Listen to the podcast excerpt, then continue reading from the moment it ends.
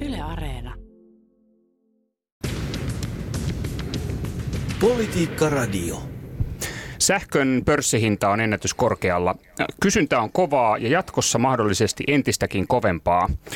Mitä pitää muuttaa, jotta hinnat eivät karkaa? Miten ehkäistään, etteivät ilmastotavoitteet nosta hintoja pilviin? Tämä on Politiikka Radio. Minä olen Tapio Pajunen. Politiikka Radio. Ja tervetuloa Politiikka Radioon europarlamentaarikko Henna Virkkunen. Kiitos. Ja Henna siis täällä Helsingissä. Ja tervetuloa yhtä lailla sieltä Strasbourgin radiostudiosta Politiikka-radioon, niin jos Turvalds. No kiitos, kiitos ja terveisiä täältä päin. Sekä Alviina Alametsä. Tervetuloa Politiikka-radioon. Kiitos paljon.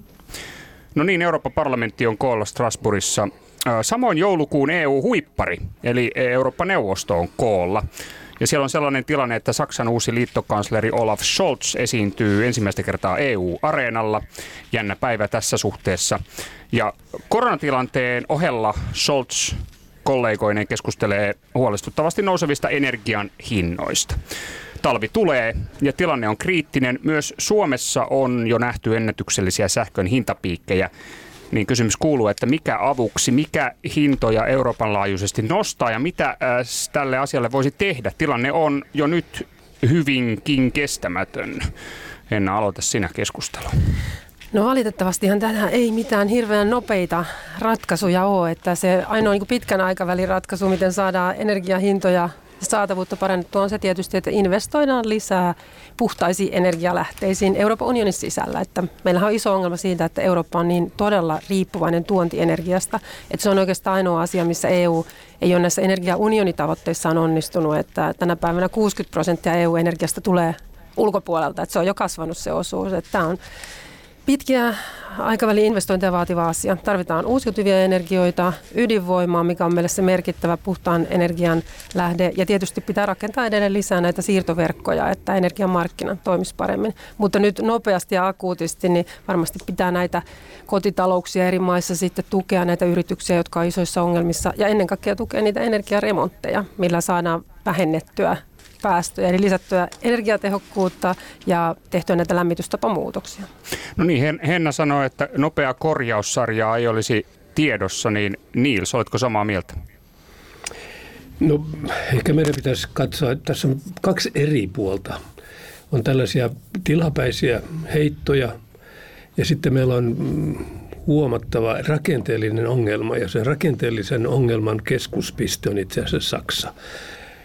Me voidaan varmasti hoitaa joitakin asioita lyhyemmällä tähtäyksellä, mutta Saksan energiaongelmat ovat niin suuria, että jos emme tee jotain oikein radikaalia, ja tämä radikaalisuus koskee ennen kaikkea meidän päätöksiä taksonomian suhteen erilaisten vetyratkaisujen osalta, niin Saksa tulee uimaan taloudellisesti erittäin syvällä noin kymmenen vuoden kuluttua. Ja jos Saksa sy- ui syvällä, niin sitten koko Itä-Eurooppa ui syvällä. Meidän, meillä on ikään kuin nyt mietintämyssyssä isoja asioita ja niitä pitää nyt saada kuntoon. Eli, eli siis toisin sanoen tämä, tämä siis, siis skenaariokin on, on, on synkkä. Siis nythän on nähty siis Suomessa jo ennätyskorkeita sähkön hintapiikkejä. Sitten on Itä-Euroopassa paikkapaikoin aika kestämätön tilanne muun muassa lämmityksen suhteen. Ja Itä-Euroopassahan syytetään nimenomaan tätä päästökauppaa tästä asiasta. Se on nostanut hiilidioksiditonnin hinnan ennätyskorkealle tänä syksynä, niin, niin tota, kuulostaa Nils aika, aika synkältä tämä, mitä sanoit. No ei se nyt välttämättä synkältä, mutta se, se, tota, se meidän on pakko tehdä ratkaisuja. Ja, tota, ja politiikan ongelma on se, että, että nämä ratkaisut tulee sitten käytäntöön ehkä kymmenen vuoden kuluttua, jolloin minä istun joko pilvellä tai olen muuten vaan poissa politiikassa. Eli on mahdollista politiikassa tänä päivänä tehdä päätöksiä, joista kukaan meistä ei sitten todellisuudessa tule vastaamaan. Ja tämä on se niin kuin moraalinen ongelma, että meidän pitää nyt asettua niiden ihmisten kenkiin, jotka kävelevät Suomen kaduilla tai metsissä tai, tai Keski-Euroopassa kymmenen vuoden kuluttua. Ja tämä on se vaikea ongelma meillä. Tota, no Alviina, mistä sinun mielestäsi nämä jo nyt nähdyt korkeat energian hinnat johtuvat? Tässähän on semmoinen yleinen väärinkäsitys ja ehkä vähän disinformaatiotakin, että tämä johtuisi nyt jotenkin näistä EUn päästötavoitteista ja ilmastokriisin torjumisesta. Ja totuushan on se, että se ei johdu siitä, vaan tämä johtuu fossiilisen energian kallistumisesta. Tämä fossiilikaasun hinnan nousuhan on aiheuttanut valtaosan tästä hintapiikistä tälle sähkölle ja tästä puhutaan ehkä liian vähän ja ihmisille voi tulla virheellinen käsitys siitä, että tämä jotenkin johtuisi nimenomaan ilmastotavoitteista. Eli samalla kun tämä kaasun hinta on noussut rajusti, uusiutuvilla tuotetun sähkön hinta on pysynyt hyvin vakaana ja alhaisena. Ja asiantuntijoiden mukaan 80 prosenttia hintojen noususta on tullut nimenomaan fossiilista polttoaineista. Ja tähän liittyy monta asiaa, kuten mahdollinen Venäjän Gazpromin markkinamanipulaatio ja tällaisia kysymyksiä. Eli toisin sanoen syy ei ole ilmastotavoitteissa, vaan siinä, että fossiiliset energialähteet on kallistunut. Ja sen takia oikea ratkaisu on nimenomaan se, että me tehdään enemmän tätä puhdasta energiaa, kuten Hennakin tuossa totesi. Ja miten sitten voidaan tätä hintojen nousua ehkäistä tai sen vaikutuksia, niin pitäisi ehdottomasti tukea sit niitä ihmisiä, jotka joutuu maksamaan ja kärsimään eniten niistä hintojen noususta Eli, eli ne, jotka kärsii niin sanotusta energiaköyhyydestä, tukea eri tavoilla, esimerkiksi tämän päästökaupan tai verotuksen kautta tulleista varoista. Hmm, no, mutta eikö fossiilisten hinnan nousu, sehän johtuu muun muassa päästökaupasta ja päästökauppa on juuri osa ilmastopolitiikkaa? Ei se joudu pelkästään päästökaupasta. Siinä on monta asiaa, mitkä vaikuttaa. Että kuten sanoin, niin Venäjän esimerkiksi Gazpromin toimintaan on oletettu vaikuttaneen tähän hinnan nousuun ja myös esimerkiksi Aasian korkea kysyntä kaasulle. Eli tämmöisiä yllättäviä tekijöitä. Ja siis totta kai, kun ajatellaan päästökauppaakin, niin paras tapa reagoida tähän on, on tosiaan oikeastaan se sama vastaus, että kun niihin uusiutuviin panostetaan, niin energian hinta pysyy jatkossa alhaalla. Nythän meillä on tämmöisiä kuin tilapäisiä markkinahäiriöitä ja piikkejä tämän osalta, mutta on näitä rakenteellisia ongelmia myöskin. Ja kyllä Kuitenkin on näin, että nyt kun nämä päästötavoitteet koko ajan tiukkenee, niin kyllähän se tuo aikamoista haastetta nimenomaan tähän hintatasoon. Ja mä ajattelen, että erityisesti tästä hetkestä sinne vuoteen 2030, niin meillä tulee olemaan aika haasteellista tämän energiapolitiikan osalta, koska meillä on paljon sellaisia teknologioita, mitä nyt kehitetään ja arvellaan, että sitten vuoden 2030 jälkeen ne tuo apua tähän, että on entistä enemmän saatavilla puhdasta energiaa myös muun muassa liikenteeseen mutta nyt ne teknologiat ei ole vielä siinä vaiheessa ja nyt meidän pitäisi pystyä nopeasti vähentämään päästöjä siihen 2030 mennessä. Tässä on nähty mielenkiintoisia myös linjanmuutoksia. Tällä viikolla Hollanti muodosti hallituksia ja julkisti uuden hallitusohjelman ja Hollanti muun muassa aikoo rakentaa nyt lisää ydinvoimaa. Ja se on selvä suunnanmuutos, että kyllä EU-maissa nähdään se, että me tarvitaan tämmöistä vähäpäästöistä puhdasta energiaa huomattavasti ja varsinkin tämä sähköistyminen tulee sitä vaatimaan. Mutta nämähän on pitkiä investointeja, me tiedetään, että ei se ydinvoimalla ihan hetkessä synny. Mm, niin, siitä huolimatta, että tämä taksonomia-asetus asetti nyt ydinvoimainvestoinnit ikään kuin vähän ikävään tilanteeseen, niin Hollanti panostaa tähän. Tuota, no tässä tämä akuutti, tämä rakenteiden tilanne oma juttuunsa, mutta sitten tämä akuutti tilanne. Mitä mieltä olette tästä akuutista tilanteesta? Pitäisikö jonkinnäköisellä tukimekanismeilla tällä hetkellä leikata kotitalouksien sähkölaskuja eri puolilla Eurooppaa?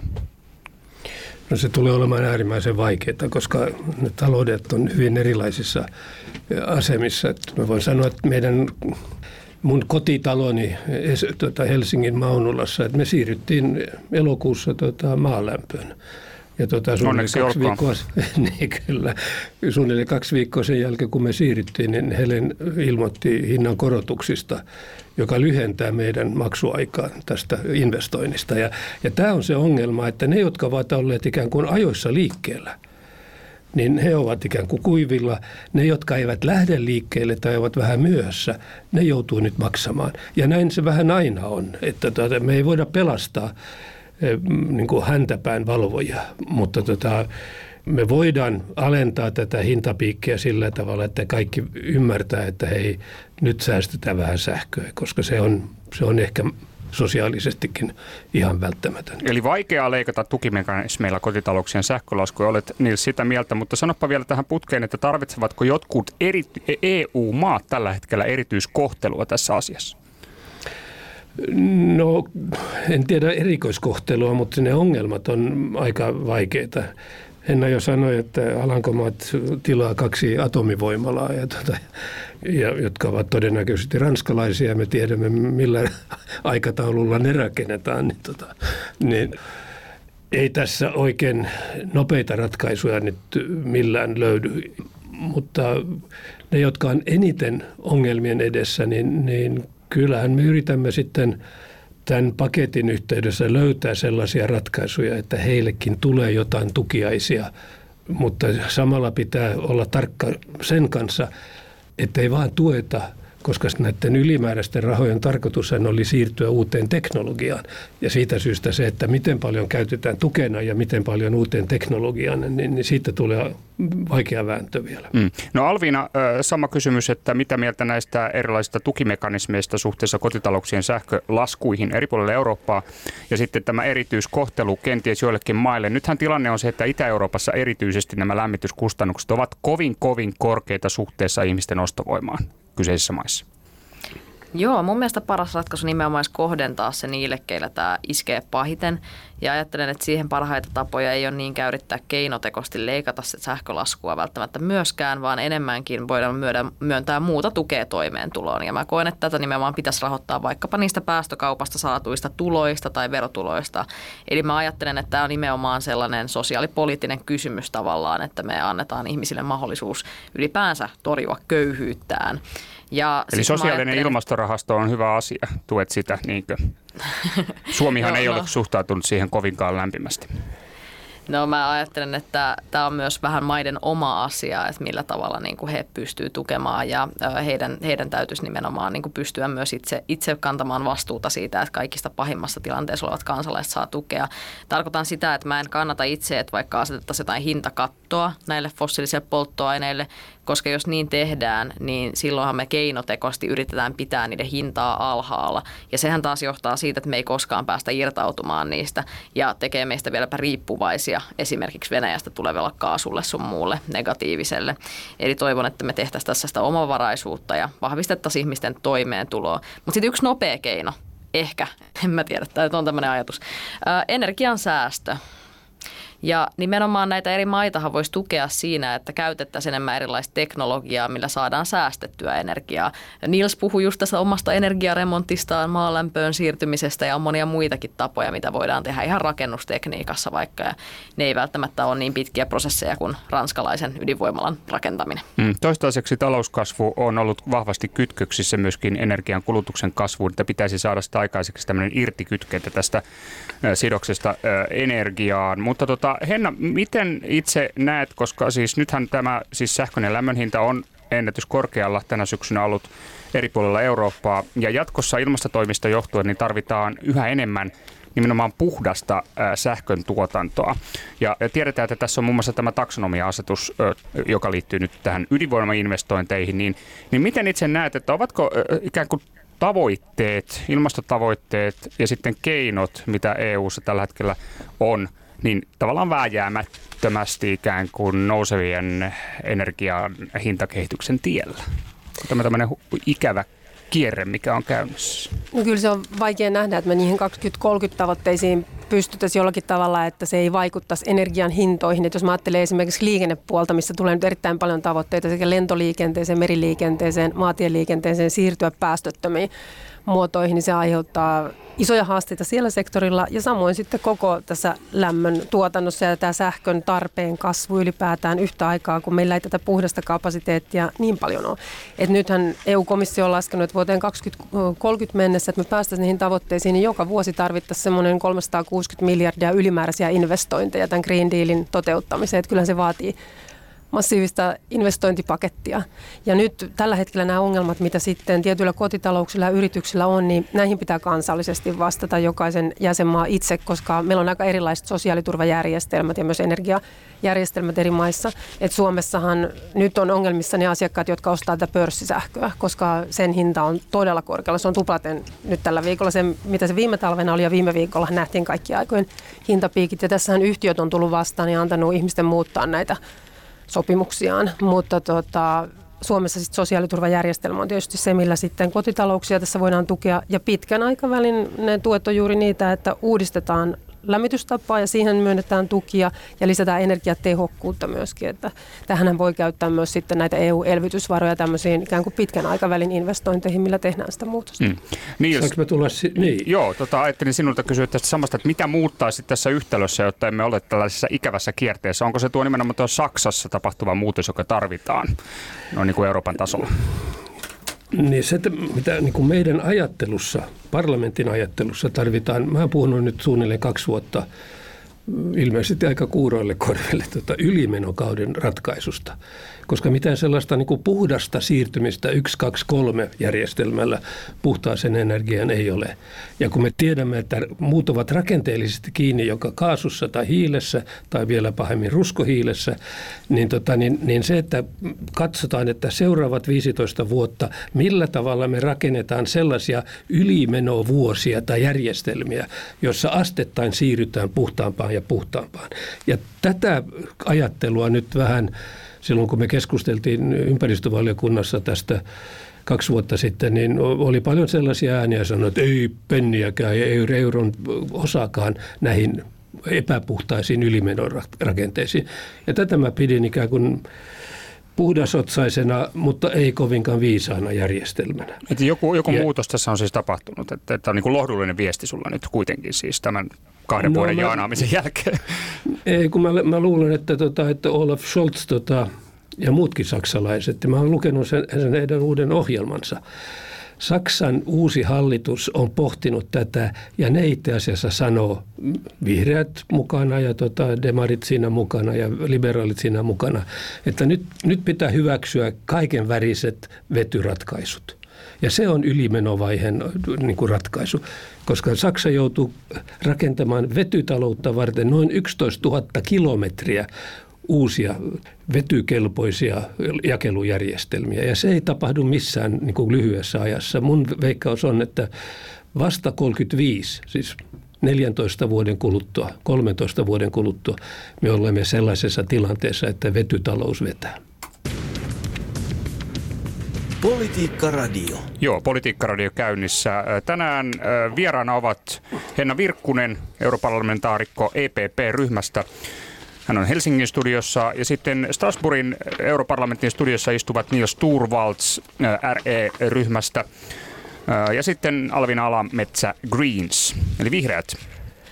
Ja, ja tota, mennään eteenpäin. EUn ehkä kaikkien aikojen lobatuin lakipaketti on askeleen lähempänä valmista. Eli Euroopan parlamentti äänesti niin sanotusta digimarkkinasäädöksestä. Kysymys on jonkinnäköisistä uusista pelisäännöistä digijäteille ja verkkoalustoille. Kukaanhan ei tällä hetkellä oikeastaan voi käyttää nettiä ilman Googlen, Applen, Microsoftin palveluita ja siksi nämä yritykset määritellään tässä lakipaketissa siis portinvartija-asemaan joita koskisivat jollain tapaa ikään kuin tiukemmat säännöt kuin muita alan yrityksiä, jotta he eivät sitten hyötyisi tästä määräävästä markkina-asemastansa niin paljon. Ja, ja sitten samalla on toinen latu, jossa pusketaan kuluttajalle lisää uusia oikeuksia, esimerkiksi sosiaalisen median alustoilla, niin, niin tästäkö tässä on kysymys? Ja, ja toinen itse asiassa se eh, tärkeä kysymys on se, että pystytäänkö tällaisella digimarkkinasäädöksellä oikeasti vaikuttamaan digijättien asemaan ja vapauttamaan kilpailua? Henna Virkkunen. No tässä on tietysti tärkeää juuri varmistaa se, että kun tänä päivänä nämä digijätit, ne on todella iso osa meidän taloudellista ja yhteiskunnallista valtaa, että siellä noudatetaan samoja pelisääntöjä kuin yhteiskunnassa muutenkin, että internet ei voi olla tämmöinen villilänsi. Ja siellähän on tämä ongelma, että tietyt toimijat on kasvanut niin suureksi, että niiden kanssa on sitten vaikea edes niin kuin yksittäisten yritysten tai kuluttajien neuvotella. Ja sen takia halutaan vahvemmin lainsäädäntöön paaluttaa se, että mikä on laitonta muutenkin meidän yhteiskunnissa Euroopassa se on laitonta myös netissä ja toisaalta sitten, että eurooppalaiset arvot, sananvapaus, demokratia, ihmisoikeudet, ne toteutuu myös siellä nettimaailmassa. Siihen liittyy se digitaalisten palveluiden asetus, jonka parlamentti nyt tammikuussa tulee äänestämään siitä sen oman kantansa. Ja sitten tosiaan tällä viikolla äänestettiin tämä markkinoihin liittyvä asetus, missä halutaan varmistaa, että nämä isoimmat portinvartijat, että ne ei väärinkäytä tätä markkina-asemaansa, vaan lisätään sitä läpinäkyvyyttä ja näiden pienempien yritysten palveluiden pääsyä sinne niiden, niiden sivuille, että ne ei saa suosia näitä omia, omia palveluitaan siellä. Mm. No ne on todellisia maailmanmahteja. Apple, Google, Microsoft. Sitten löytyy Amazon, Alibaba, Zalando, Booking.com, nämä on kaikki palveluita jotka, tai e, tota, yrityksiä, jotka periaatteessa pitäisi tulla tämän sääntelyn piiriin. Niin onko tämä tarpeeksi voimakas ö, paketti suhteessa tällaisiin megajätteihin? No kyllä tota, tämä on nyt se, millä niin pyritään vastaamaan näihin kaikkiin isoimpiin haasteisiin tässä. Että samaan aikaan, kun me säädellään tätä digimarkkinaa, niin täytyy varmistaa se, että että me ei ylisäännellä Euroopassa tätä markkinaa ja ennen kaikkea, että me luodaan sitten myös täällä tilaa innovaatioille. Tässä toisaalta tähän juuri pyritään, että nämä isot ei tukahdu tästä koko markkinaa, vaan me pystyttäisiin luomaan tilaa näille startupeille ja uusille yrityksille ja innovaatioille, että saataisiin tämmöistä reilua pelikenttää, että sitähän tässä tavoitellaan. Samaan aikaan kun pitää varoa, että ei tule liian iso hallinnollista taakkaa eikä ikään kuin tukahdeta tästä kasvua ja kehitystä. Mm, no Niels, miten näet tämän paketin, että onko se, onko se jiirattu oikein? No, mitä on viirattu oikein ja e- väärin, se on, se on vähän filosofinen kysymys ja mä oon aika vakuuttunut, että tämä menee vielä tota, Euroopan unionin tuomioistuimen, että ennen kuin se on voimassa, niin, niin tota, lopullisesti, niin tässä varmasti menee taas aika lailla vettä siltojen alta. Mutta se, joka on mielenkiintoista tässä näin, että aina silloin tällöin tota, monopoliongelmat nousee esiin nousi esiin joskus 20-luvulla Yhdysvalloissa. Jos katsotte vanhoja eurooppalaisia EU-päätöksiä 50-luvulta, niin siinä on voimakkaasti sanottu, että monopoliaa pitää vastustaa. Ja, tota, ja, ja nyt me ollaan taas samassa tilanteessa. Mutta välillä kilpailu, kansainvälinen globaalinen kilpailu ajaa meidät tilanteeseen, jossa me sanomme, että no ehkä me ei nyt ruveta näitä, näitä jättejä kuohimaan, koska me tarvitaan niitä ikään kuin tässä taloudellisessa kilpailussa. Ja tämä on se ikään kuin filosofinen ongelma tässä näin, että me ollaan ikään kuin vähän kaksinaamaisia. Että me halutaan niin kuin olla Euroopassa etunenässä, Jenkkilässä etunenässä, Kiinassa etunenässä, mutta se tapahtuu helposti sillä tavalla, että me sitten suljemme eh, silmiämme siitä, niistä ongelmista, jotka siihen liittyvät. Ja niitä on erittäin paljon. Henna niitä ei ole luettele tässä. Mm. No Alviina, mitä ajatuksia tästä digimarkkinasäädöksestä? Onko se tehokas paketti? Joo, no tähän tosiaan kohdistuu nyt näihin suunnilleen 10-15 isoimpaa yritykseen, jotka tällä markkinalla EUn alueella toimii ja tarjoavat alustapalveluita, mitä mainitsit, hakukoneet sun muut. Eli vaikuttaa tosi paljon meidän arkielämään. Tässä on ehkä vähän samanlainen kuin mitä sitten, kun tehtiin tämä GDPR-asetus, mikä on eittämättä parantanut ihmisten suojaa monessa tapauksessa. Esimerkiksi sillä tavalla, että kun tulee näitä äärettömiä kiertokirjeitä, ties mistä, mistä markkinoinnista ja sähköpostilistoilta, niin voit poistaa itsesi niistä ja tälleen näin. Ja toivotaan, että tämä nimenomaan niin vastaisi samantapaisiin ongelmiin. Esimerkiksi se, että kuluttajien täytyy aktiivisesti suostua henkilötietojensa käyttöön kohdennetussa markkinoinnissa. Ja tämä on tärkeä asia. Itse asiassa me ajateltiin vihreissä, että se voisi kieltää kokonaankin, mutta tämä on jo hyvä osavoitto, että kuluttajien täytyy suostua. No tässä oli vähän semmoinen ongelma, että EPn pääneuvottelija äm, yritti itse asiassa laskea tätä portinvartijoiden määrittämiseen käytettyjä lukuja, kynnyslukuja alkuperäisestä ehdotuksesta. Tämä olisi jättänyt esimerkiksi booking.comin ulos kokonaan tästä ehdotuksesta. Et sillä tavalla pitää olla varpailla, että ne pitää olla riittävän tiukat niiden kriteerien, koska muuten voi käydä tosiaan niin, että sieltä käy sitten, jää ulos yllättävän isoja toimijoita. Mutta meidän ryhmä on ollut tosi vahvasti tämän sääntelyn kannalla ja ollaan pyritty myös tekemään sitä sitovaa ja tiukkaa. Ja, ja tota, kannatetaan kyllä myös sitä, että tässähän on näitä pakollisia seuraamusmekanismeja, kuten sakkoja – enintään 10 prossaa yrityksen liikevaihdosta, mikäli näitä sääntöjä ei sitten noudateta. Mm, no portinvartijaksi asetetaan, jos liikevaihto on yli 8 miljardia vuodessa ja jos on yli 45 miljoonaa käyttäjää kuukaudessa ja toimii vähintään kolmessa EU-maassa. Nämä on nämä kriteeristöt ja tämän perusteella myös tämä booking.com tuli mukaan tähän tähän pakettiin. Mutta tota, Henna, miten näet siis, käykö Euroopan unioni tässä ikään kuin tavallaan omaa taisteluansa näitä digijättejä vastaan? Käykö maailmalla kukaan muu taistelua digijättejä vastaan?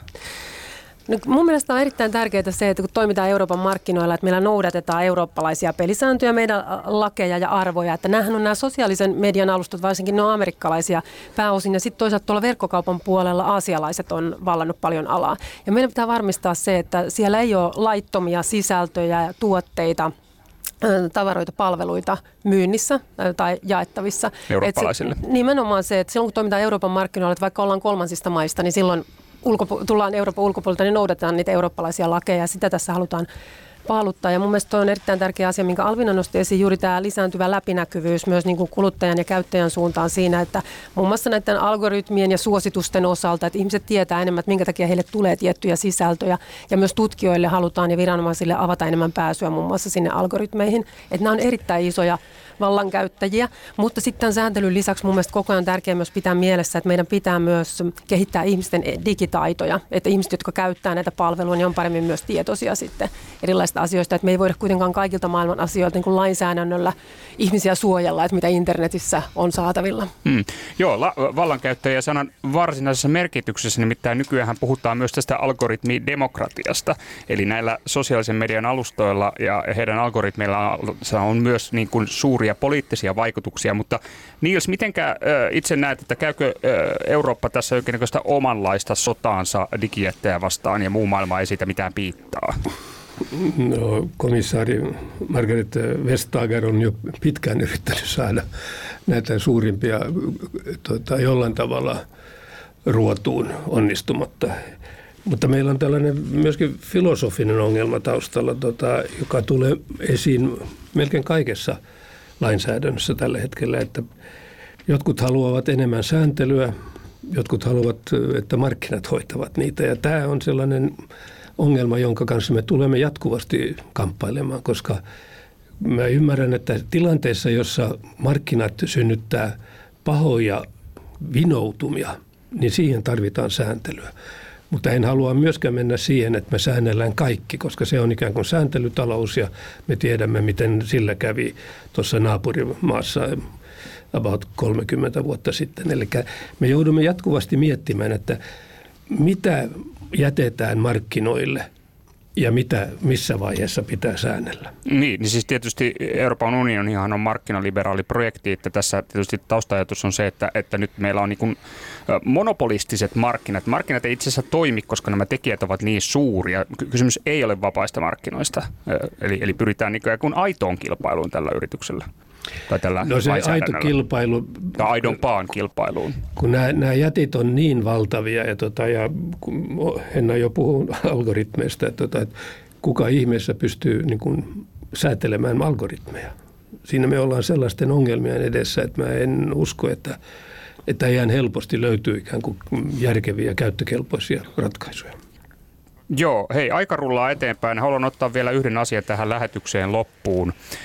Ja se on se, että Venäjällä vankilassa viruvalle Aleksei Navalnille myönnettiin Strasbourgissa Saharov-palkinto.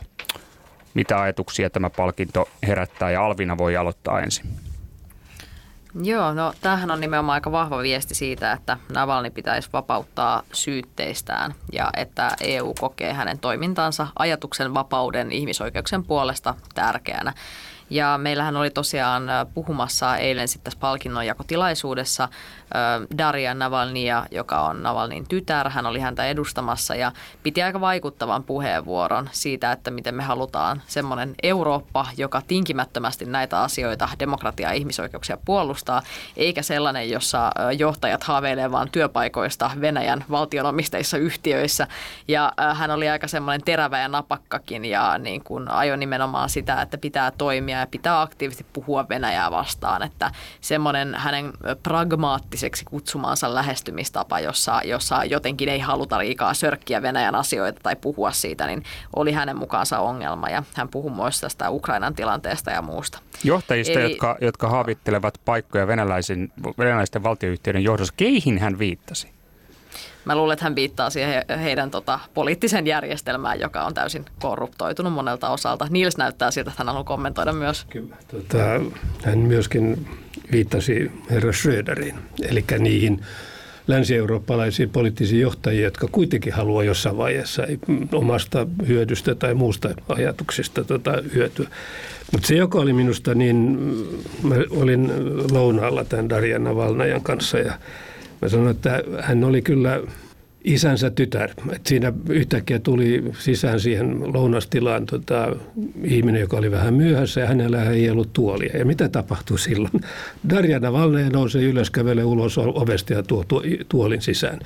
Eli ne on toiminnan ihmisiä ja ne sanoi yhden asian hyvin selkeästi, että jos me emme puhu jatkuvasti Navalnin tilanteesta – hän viruu siinä vankilassa loppuelämänsä. Hän on Putinin henkilökohtainen vanki ja se pitää muistaa. Myöskin Suomen ylin johto. Henna, mitä ajatuksia Aleksei Navalnin Saharov-palkinnosta? Mun mielestä erittäin tärkeää huomion osoitus Euroopan parlamentilta siihen suuntaan, että hän, hän ajaa oikeita asioita, ajaa ihmisoikeuksia ja demokratiaa ja halutaan nostaa hänen tilanteensa esiin näinä päivinä erityisen ajankohtainen, kun me nähdään, mitä nyt tapahtuu taas Ukrainassa, Valko-Venäjällä, Venäjällä. Eli nämä demokratia- ja ihmisoikeuksien vapauteen, rauhaan liittyvät asiat, niin nämä ei ole mitään kyllä menneisyyttä, vaan ne on kyllä tätä päivää nyt erittäin vahvasti näinäkin päivinä ja viikkoina. Siihen voisi sanoa, että valitettavasti näin. Mutta kiitoksia tästä keskustelusta erittäin paljon. Europarlamentaarikot, siis Henna Virkkunen täällä Helsingin studiossa. Kiitoksia. Kiitos ja Niels Turvals siellä Strasbourgissa. Kiitoksia. Kiitos ja nyt Hanuri soimaan. Joo, tuota, todettakoon tähän, että ennen kuin aloitettiin äänitys, niin täällä soi haitarimusiikki ja siitä todettiin välittömästi, että politiikkaradiossa ei sitten haitarimusiikkia soiteta, eikä soitettu. Tämä keskustelu meni oikein mukavasti, joten kiitoksia myös Alvina Aametsä Strasbourgin radiostudioon tästä keskustelusta. Kiitos paljon. Ei päästy Nilsin kanssa tekemään tätä jekkua, mutta ehkä me seuraavaksi soitetaan puhelimelta sitten jotain musiikkia, eli ei kannata ehkä kutsua meitä enää. Alright. Tämä on Politiikka-radio. Minä olen Tapio Pajunen. Politiikka-radio.